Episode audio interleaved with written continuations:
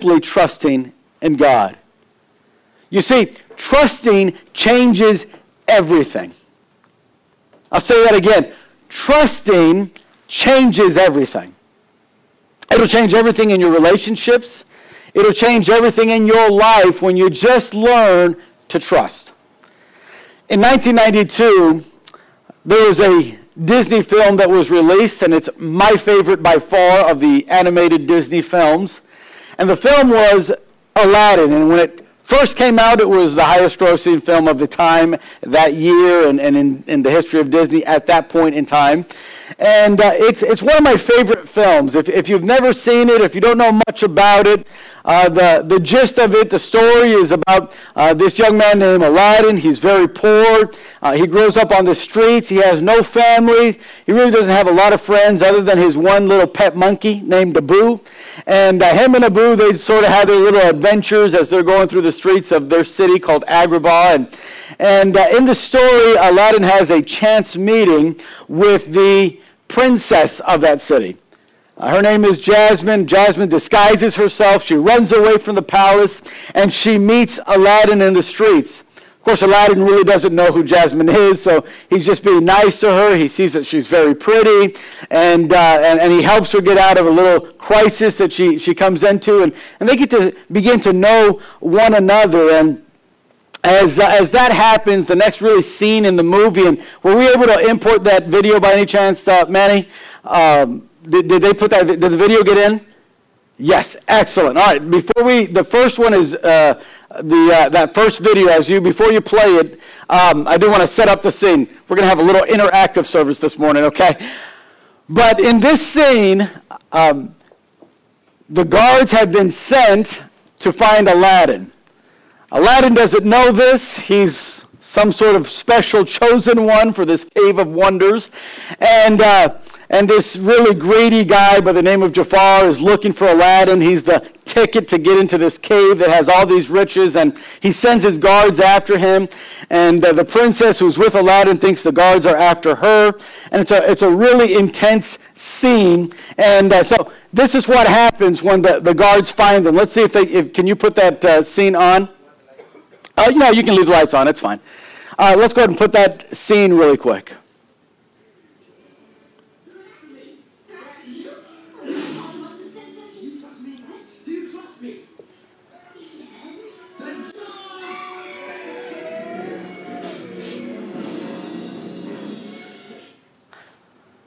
That's a long fall right there.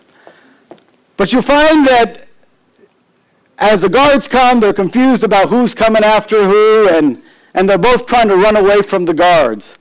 Later in the movie, you find that Aladdin begins, of course, to fall in love with her, and, and uh, after this scene, uh, they tell her that Aladdin's dead. The guards take him away. She goes to try to get him freedom, and uh, they tell her, no, Aladdin already died. He had kidnapped the princess, and she goes throughout most of the movie thinking he's dead and trying to move on. Near the middle of the movie, or a little bit past the middle of the movie, there's another scene, and now the roles are reversed. Now Aladdin is disguised, doesn't really want to tell her who he really is, uh, that he was that poor guy in the streets. Now he's uh, walking around like he's a prince, and, and he's trying to go on a date with her, and he's, he's trying to figure out a way to ask her out, and doesn't know exactly how to, so he takes his little magic carpet that he has, goes up to the balcony uh, where she uh, has her room, and, and he's going to try to ask her out on a date. And, and I think we have that clip as well. Can you go ahead and play that clip? I want you to notice this scene as Aladdin does his best to ask her out.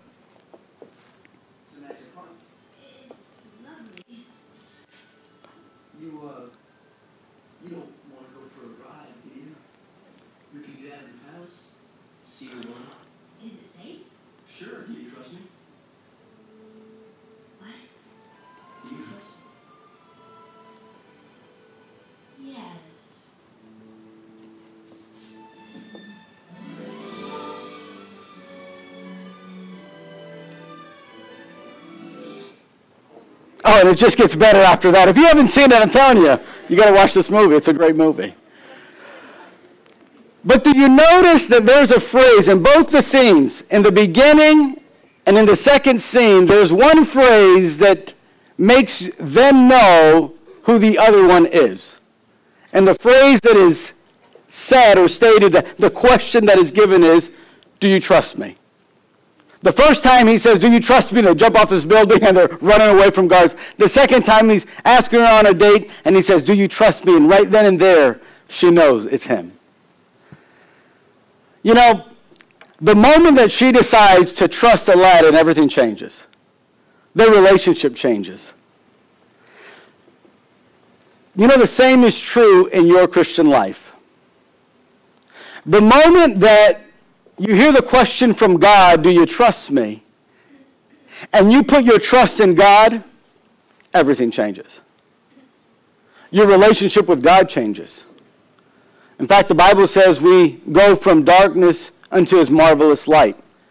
The Bible also states when we put our trust in Jesus Christ, we go from death unto life.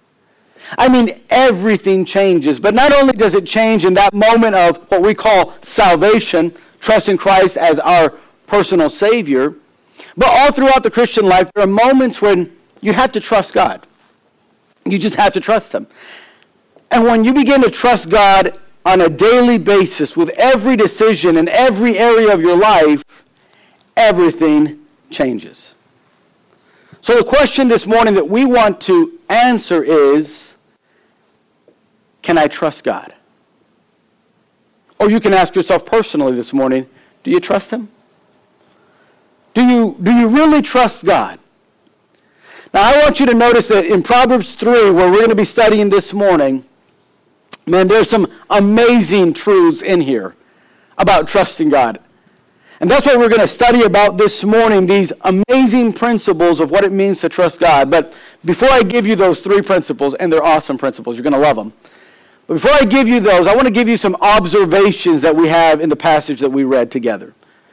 I want you to notice, first of all, if you're taking notes there, the observation number one, that in this passage, if you'll notice, there are commands from God that are all inclusive. These commands from God that are all inclusive. Look in verse number one, for instance. He says, My son, forget not my law, but let thine heart keep my commandments. He didn't say, keep some of my commandments. He didn't say, keep a few of my commandments. He said, keep my commandments. In other words, all of them. Keep my commandments. Look in verse number three. He says, let, thy, let not mercy and truth forsake thee. Bind them about thy neck. Write them upon the table of thine heart. He says, don't forget about truth and mercy in your life. It should be something that you wear in your life, that you, that you have as part of your life. You ought to walk as a person that has mercy towards others, as a person that walks in truth. Now, the picture there is, is a, uh, he says, bind them about your neck. It, it's, it's almost like wear them like a necklace, as you would a necklace that has some sort of meaning, some sort, sort of special significance. He said, just like you wear a necklace so that others can see how it adorns you, he said, mercy and truth in your life should be something that adorns you. You'll notice that God, in verse number 3, and then verse number 5, and verse number 7, and verse number 9, he gives these commands, and these commands are all inclusive. He said, I, I want you to know this, this entails everything. Let me give you a second observation. Not only are the commands there all inclusive, but the commands precede a promise. The, the commands that are given here all come before a promise. You look at verse number 2, you look at verse number 4, 6, 8, and 10. They're all promises. But right before the promise is given, right, right before, uh, for instance, right before he says, for length of days and long life in verse number 2, and peace shall they add to thee, that's a promise. Before that promise, there's a command. Every promise is preceded by a command. Now, I want you to notice a third observation this morning. Not only are these commands all inclusive, all right, they're to be, they're to, they're to be obeyed completely, every single thing. Not only do these commands precede a promise, but I want you to notice a third observation. It's this the promises are conditional. The promises are conditional. Now, listen, not every promise in the Bible is conditional. There are some unconditional promises. For instance, The Bible says in Romans 10:13, "Whosoever shall call upon the name of the Lord shall be saved." That's a promise. That's an unconditional promise. You don't have to earn it. You don't have to buy it. You, the Bible just says if you trust in the Lord as your Savior, if you ask Him to forgive you of your sins and to be your Savior, if you call upon the Lord, you shall be saved. That's an unconditional promise. In Hebrews chapter 13, verse 5, the, God said, I will never leave thee nor forsake thee. He said, You don't have to be afraid because I'm with you. That's an unconditional promise. God will never leave you abandoned. He'll never leave you by yourself. No matter what's happening in your life, no matter what decisions that you made that perhaps were not the best decisions, God is still there. Those are unconditional promises. But you know, there are other promises in the Bible, like the ones here in Proverbs 3, and they're conditional. In other words, you got to do something to receive that promise. Notice that every promise in verse number 2, verse number 4, 6, 8, and 10, they're all conditional. If you want length of days, if you want peace in your life, then you got to do what verse 1 says. Forget not my law. By keeping it in your heart, keeping his commandments. If you want to have favor and good understanding in the sight of God and man, then you got to wear mercy and truth like a necklace in your life. You got to write them on the table of your heart. In other words, keep them in your mind. Something that is uh, you, something you think about and meditate on. If you want God to direct you, then you got to trust in the Lord with all of your heart. You see, all of these are conditional promises. I love God's word because there are certain things that really can help you understand the, the world in which you live. Sometimes you can look at a person's life and you can know that the promises that they're missing are promises that are conditional usually. Most people aren't missing a God that loves them because God loves the whole world that he gave himself for it. Uh, people are not missing those kinds of things, but sometimes you'll find that there's prosperity that is missing in someone's life. And I'm not talking about just financial prosperity. Sometimes you can have less than zero in your bank account and still be greatly blessed by God. God's blessings aren't always financial blessings. So I'm not talking about when I say uh, somebody is missing, sometimes they're missing the blessings of God, the promises of God. It's not always the fact that they don't have finances. But many of them don't have peace. Many of them don't have joy. And you can come down to this reality. The reason there's no joy or peace in their life, because that promise of peace and joy comes conditionally. You can only find peace when you're obeying the commands of God in your life. You only find joy in the Christian life when you're trusting Him. And notice that Solomon here, the author of the book of Proverbs, he put trust in the Lord with all thine heart. You can't just trust Him partly. You can't just have some doubt and some trust. He says if you're going to have some of these conditional promises, you're going to have to trust God with all of your heart. These are very interesting observations, observations that we really need to understand this morning. Now you might be saying, well, Pastor, what does that have to do with giving? I thought you said we were going to talk about giving this morning, and we are. So let me give you three thoughts about giving that we learn from these passages. Number one, there in your notes, some stewardship statements. Number one, God is trustworthy. God is trustworthy. You can trust him. You know, it's, it's funny, but when you're working with somebody and it's a high risk job, the first thing you want to do, maybe that first day, like if you're working on roofs and, and you're repairing roofs, and most times houses, the roofs on houses are pretty tall and you don't want to fall. Usually in that first week of, of working with somebody, you, you want to know how much you can trust them. Uh, you don't want somebody that's going to really do their work so fast that they're not really being careful. Someone that might cost you either your life or maybe a broken bone. And so that first week, you're probably asking them a lot of questions. So what have you done? How long have you been doing this for? You know, uh, how, how good are you at doing these roofs? And has anything ever happened to you? What have you learned in this time? And, and you're, you're asking all these questions because you want to know, can I trust this person? Same thing if you're going in business with somebody. You want to know, can I trust them with the, uh, with the money that we're going to be making on this? How much can I trust them? You, you do that in marriage. Throughout your time of, of dating, you want to know, man, can I trust this girl? Or, or she's wondering, can I trust this guy? Trust is so important. And when someone lies to you, man, isn't that hard? It's hard to go back and trust someone after they've lied to you, isn't it? It's hard to say, forget about it, don't worry, I, I still trust you. It's really hard. And even sometimes when we say that, we don't really honestly sometimes mean it. We're just sort of kind of like, okay, we got to get past this. But you know what's easy to trust someone?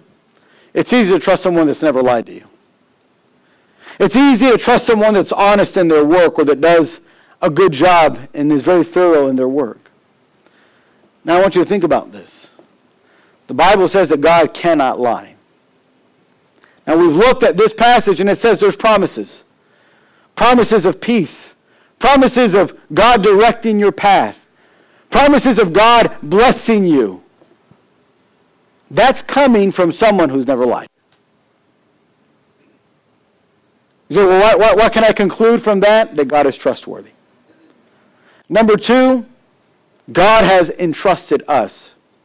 That word entrusted means uh, God, God is giving you something like talent and time, possessions, money. He's giving it to you so you can do something for Him with it. That's what I mean by entrusted. God has given some of us, and by the way, it's not all even. There are some people in here that are more talented than others.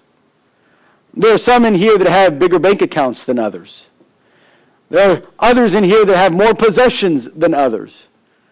It's not always all even, but God has entrusted whatever He's given you to do something for Him with it. So, in other words, God gave you a car, but He didn't give you a car just simply so you could have a cool thing to ride in, but He gave it to you for a greater purpose, and that is for Him.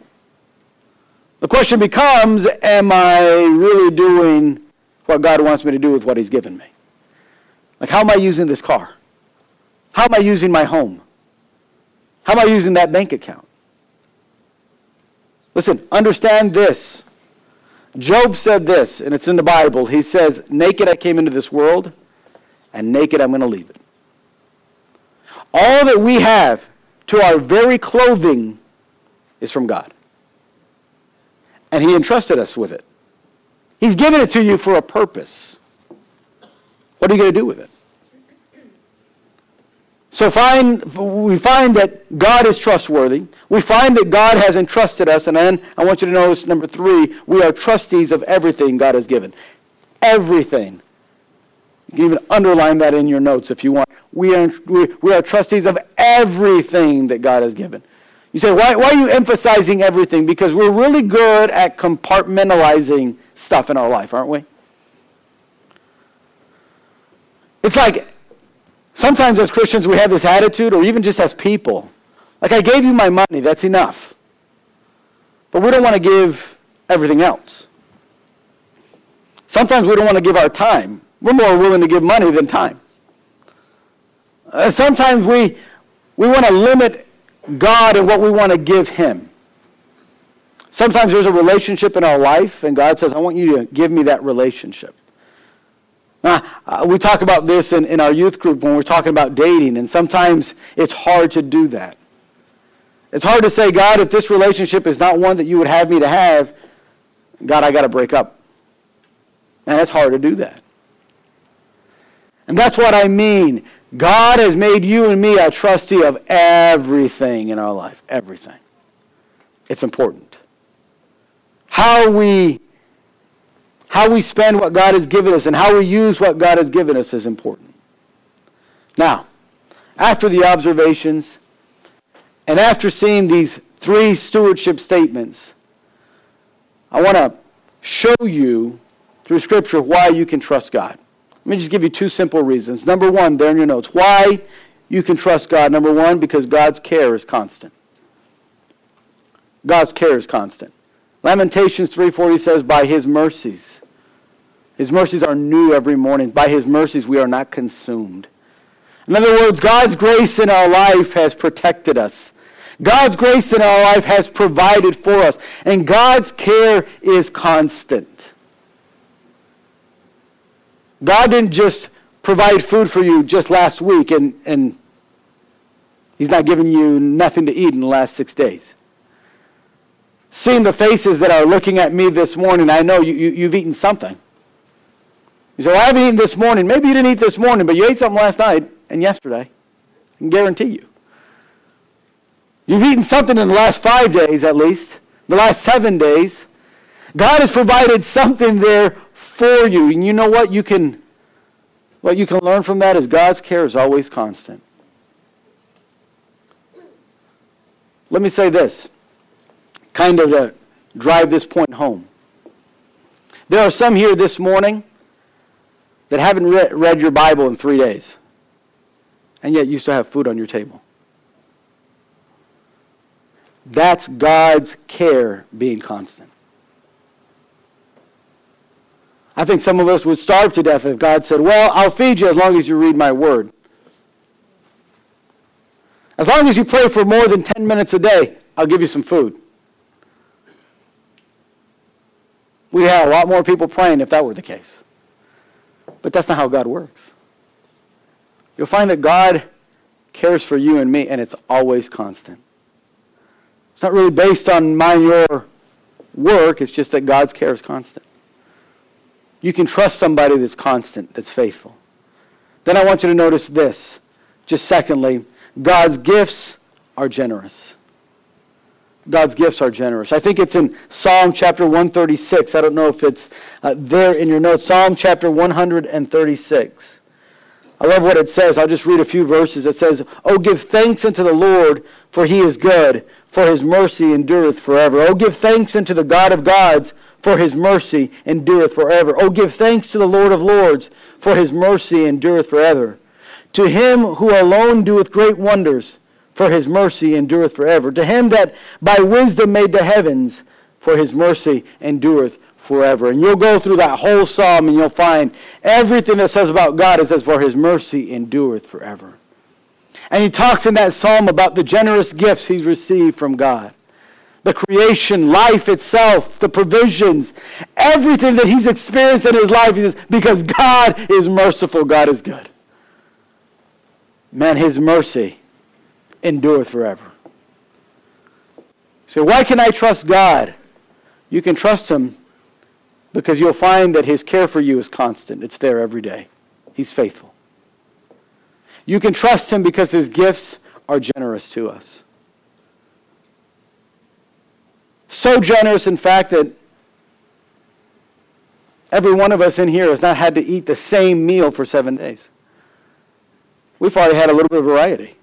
You might have had a burger one day, pizza another day, rice another day, chicken another day. Man, God is so good. He, he's given us a lot of tasty food, different food, a variety of food. Fruits and vegetables. Eh, vegetables, well, maybe not vegetables, but fruits.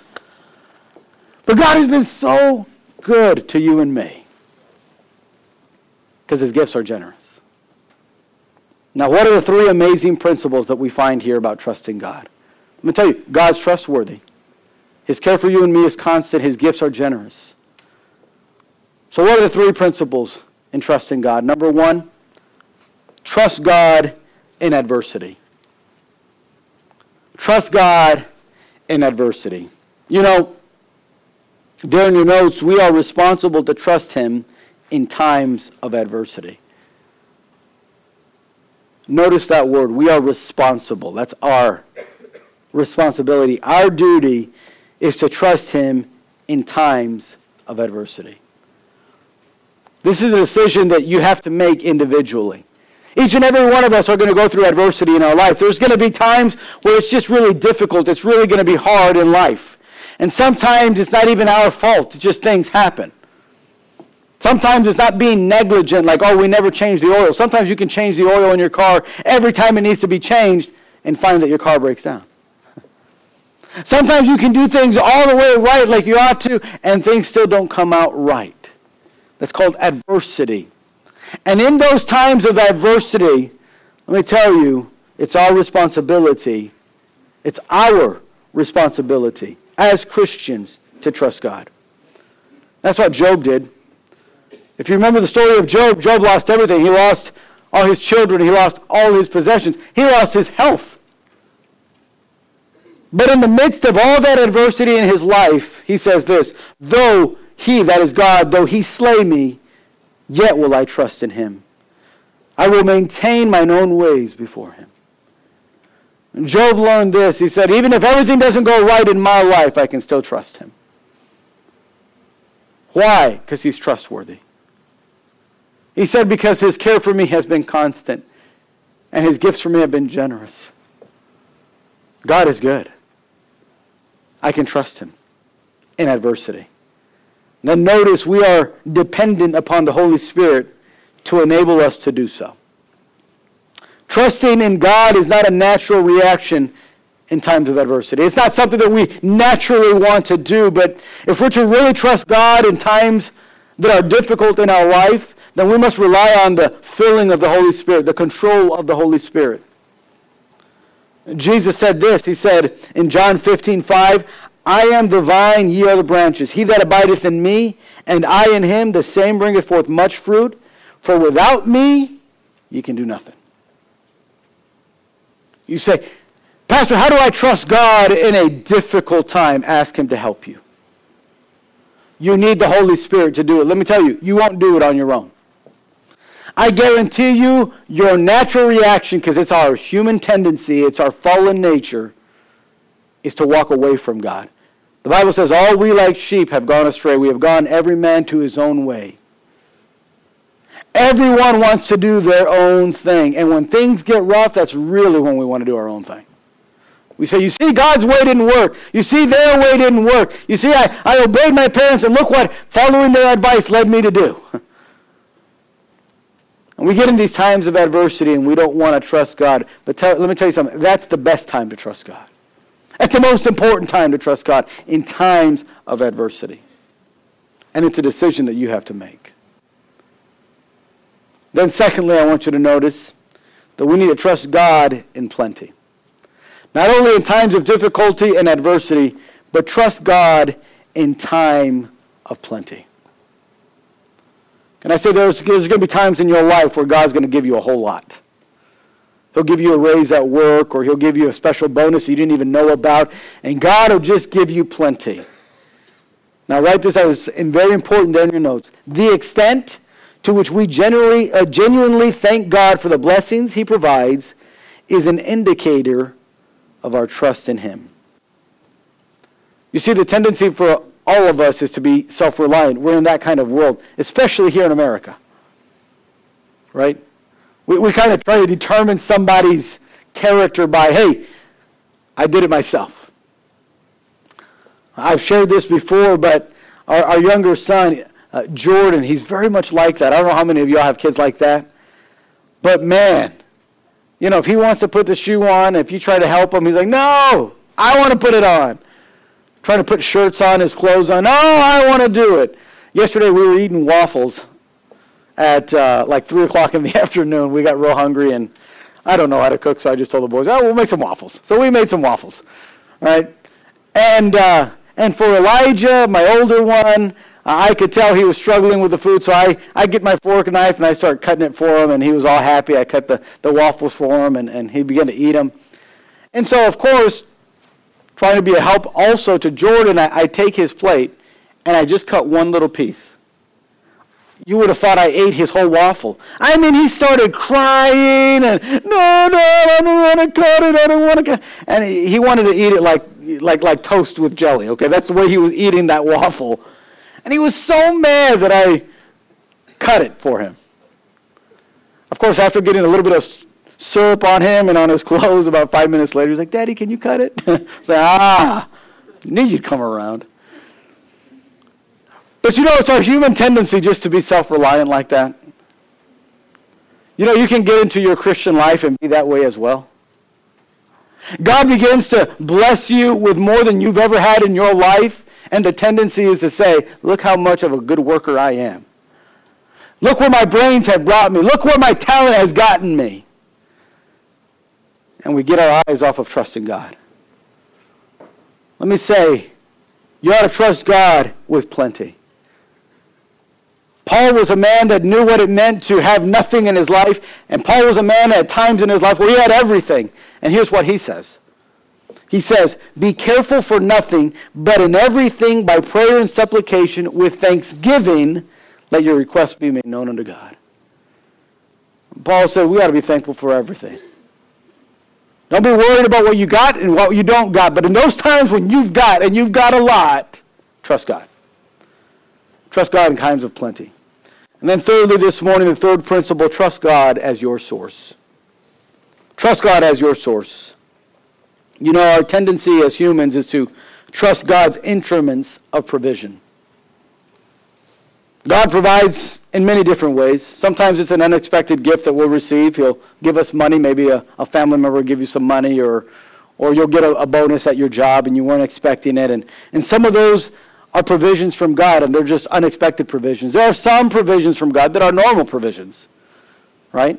There, there's some normal ones that we get, like, for instance, a paycheck that you get if you get paid weekly or bi-weekly or monthly, but you receive that paycheck, that's God's provision in what we would say a normal way. It wasn't unexpected.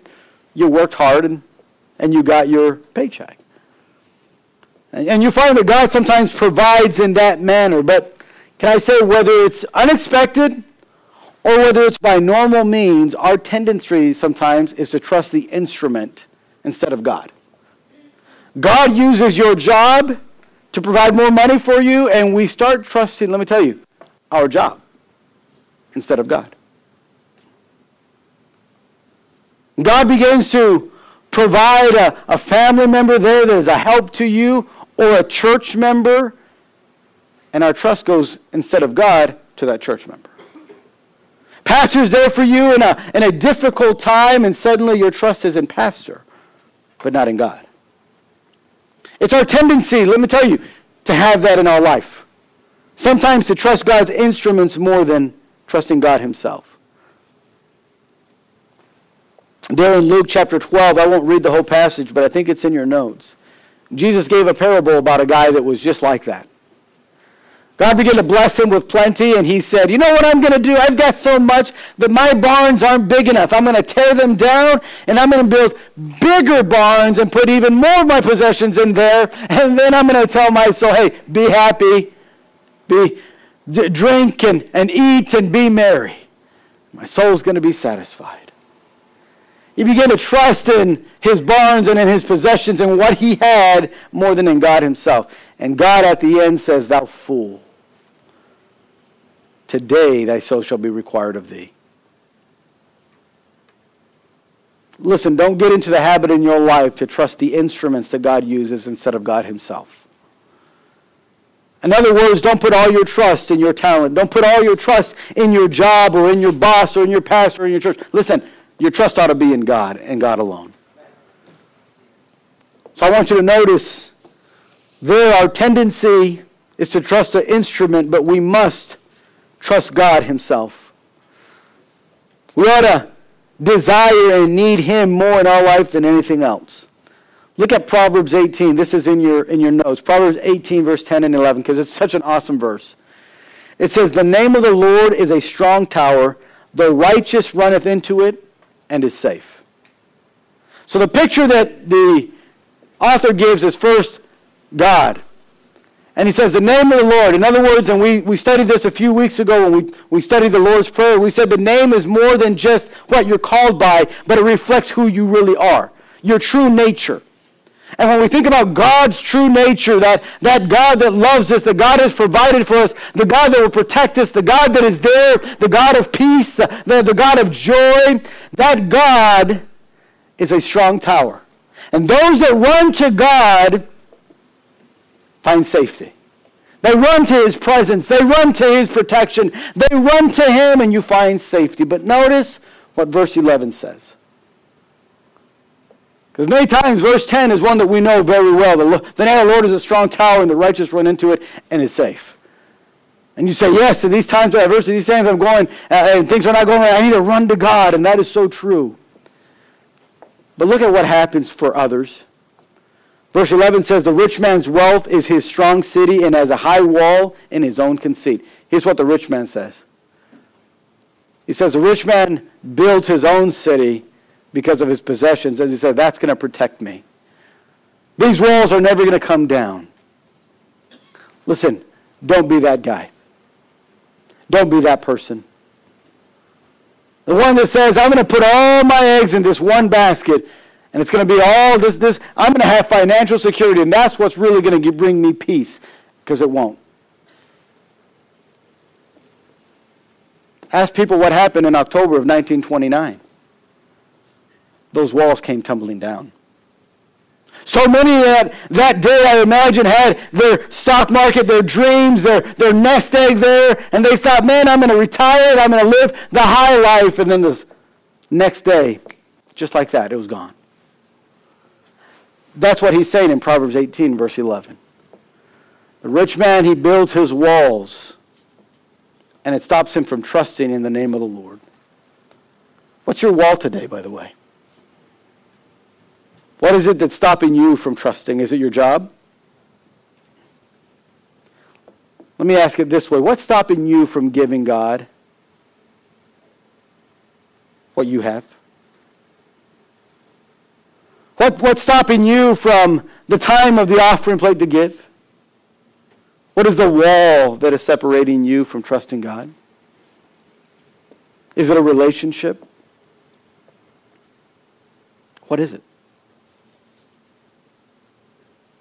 It's so important this morning as we look at these three principles. I need to trust God in adversity. I need to trust God in plenty. And I need to trust God Himself so important if you're going to experience the joy that comes with giving, with trusting God. Let me tell you something. He's trustworthy. He really is. I heard a story of Hudson Taylor. He's a great missionary to China, and Hudson had this uh, time, this experience that he shared in his life of one time he was going home. He, he, worked for a doctor before he was going to the mission field. And this doctor was a really busy kind of doctor. And back in those days, they didn't really have the system of paychecks where you just can, you know, direct deposit into your account.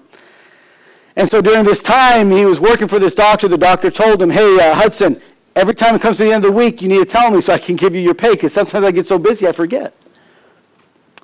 Well, Hudson Taylor knew he was going to the mission field. He was going to go, be going to China. He knew that there might be days where there wasn't going to be any checks in the mail, and he, he decided to get himself prepared for that. He said, You know what? God, I'm not going to remind the doctor about when my paycheck is, is due. I'm just going to trust you to do it. He said one day, it was about two days past his paycheck day, and he didn't want to tell the doctor. He was just going to be trusting, and he was down to his last coin. And uh, as he was walking down the street, he ran into someone that knew him, a, an elderly man, and his wife was not doing well. And he said, Hudson, can you go to our house and pray for us? And Hudson said, um, Yeah, I think I can do that. And he said he went to the house and he walked in, and this couple had not eaten in a one whole day the day before. They had run out of their money. They had not had enough to buy the medicine that she needed. So Hudson walked in there and he began to, to pray. And he said, As I began to pray, my conscience told me, You're going to pray to me and call me Father, but you have a coin in your pocket that could help these people to get food and to get the medicine they need. He said halfway through the prayer that he was so convicted that he had to completely stop his prayer. And he reached into his pocket and he said, This is, this is all I have, but I feel like God wants me to give this to you. And he gave it to them and he finished his prayer. He said, I went home that night with nothing in my pocket. He said, But I was full. Man, I was complete. I was happy. I was joyful, even though I had no more money, didn't know I was going to make it through the next day. I had done what God had entrusted to me, and I trusted Him with it. He said the next day he went to the post office and just checked his mail by chance. And that day, in an envelope, were four coins that he could use. He said, I was so shocked by that. But he was so thankful that he gave that one coin and trusted God that God would provide. And that very next day, God gave him four times more. And saying, Oh, Pastor, you're saying if we give to God, he's going to give us four times more what we gave him? No. I'm saying you ought to trust God because he's trustworthy. And when you find that God is trustworthy in your life, let me tell you something trust changes everything. Changes everything. This morning, the question is will you trust Him? Will you trust Him? The choice is up to you. Let's pray. Father, I thank you for your love and care for us. Father, thank you for this passage in Proverbs that reminds us the importance of trust in our life. Well, Father, thank you for being a God that is trustworthy. You've blessed us so much. You've blessed us with so much. Oh, I pray that we wouldn't take what we have and use it on ourselves. Oh, that we wouldn't be selfish. Oh, that, Father, we would be giving. Oh, that in times of adversity we would learn to just say, God, I trust you. More than I think about what I could do with the portfolio, what I could do with this money, first I'm going to trust God to give him what is his. Father, that's the heart we need, and that's the heart we want this morning. Oh, I pray that you would help us grow in this area. May we be good stewards of what you've given to us, and may we learn to trust you every day more and more. Help us to practice these principles in our life. I ask this in Jesus' precious name. Amen. Amen. This morning, before we are dismissed,